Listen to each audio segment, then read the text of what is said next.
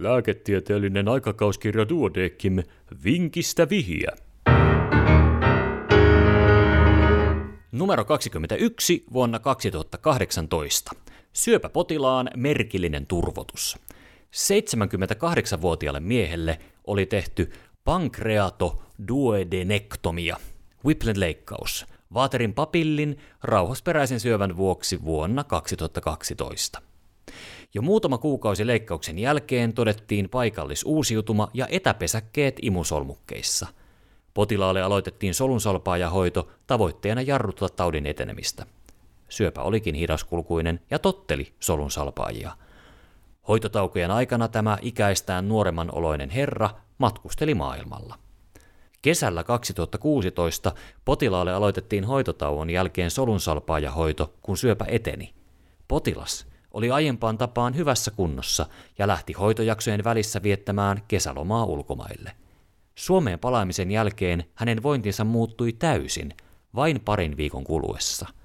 Potilaalle ilmaantui pahenevaa alaraajojen turvotusta, vatsaonteloon kertyi nestettä, yleistila heikkeni ja väsymys oli kova. Ruokahalu säilyi hyvänä ja potilas kertoi syövänsä kuten ennenkin – Potilas ei ollut laihtunut tai voinut pahoin, mutta suoli toimi laiskasti. Kuvantamislöydösten ja merkkiaineiden perusteella syövän tilanne oli muuttumaton.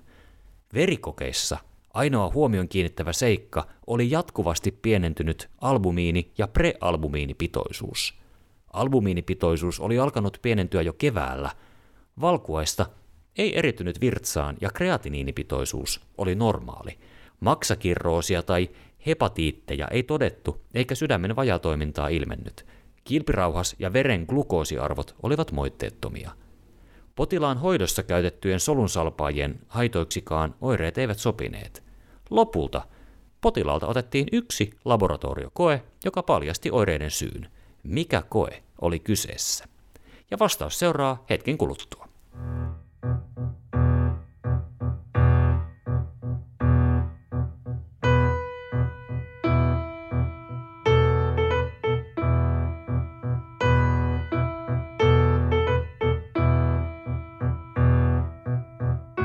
Vinkistä vihja, ratkaisu. Potilaan ulosteen elastaasipitoisuus oli voimakkaasti pienentynyt, 6 mikrogrammaa grammassa.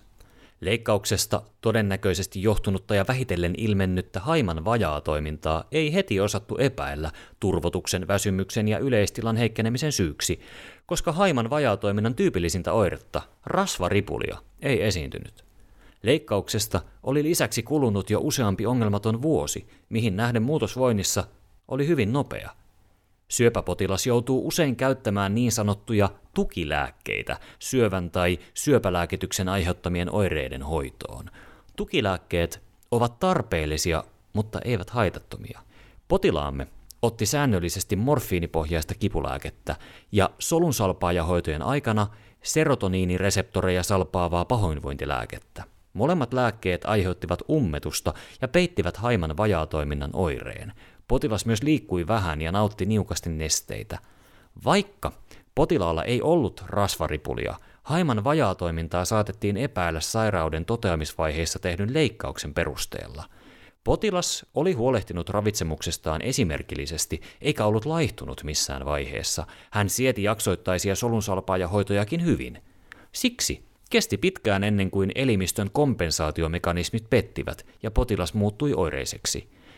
Potilaalle aloitettiin haimaentsyymien korvaushoito ja hän sai ravitsemusneuvontaa.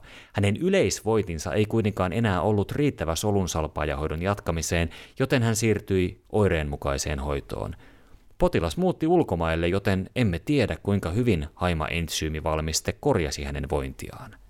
Ja tämänkertaisen vinkin olivat kirjoittaneet Hyksin syöpäkeskuksen lääkärit Riikka Nevala ja Leena-Maija Soveri.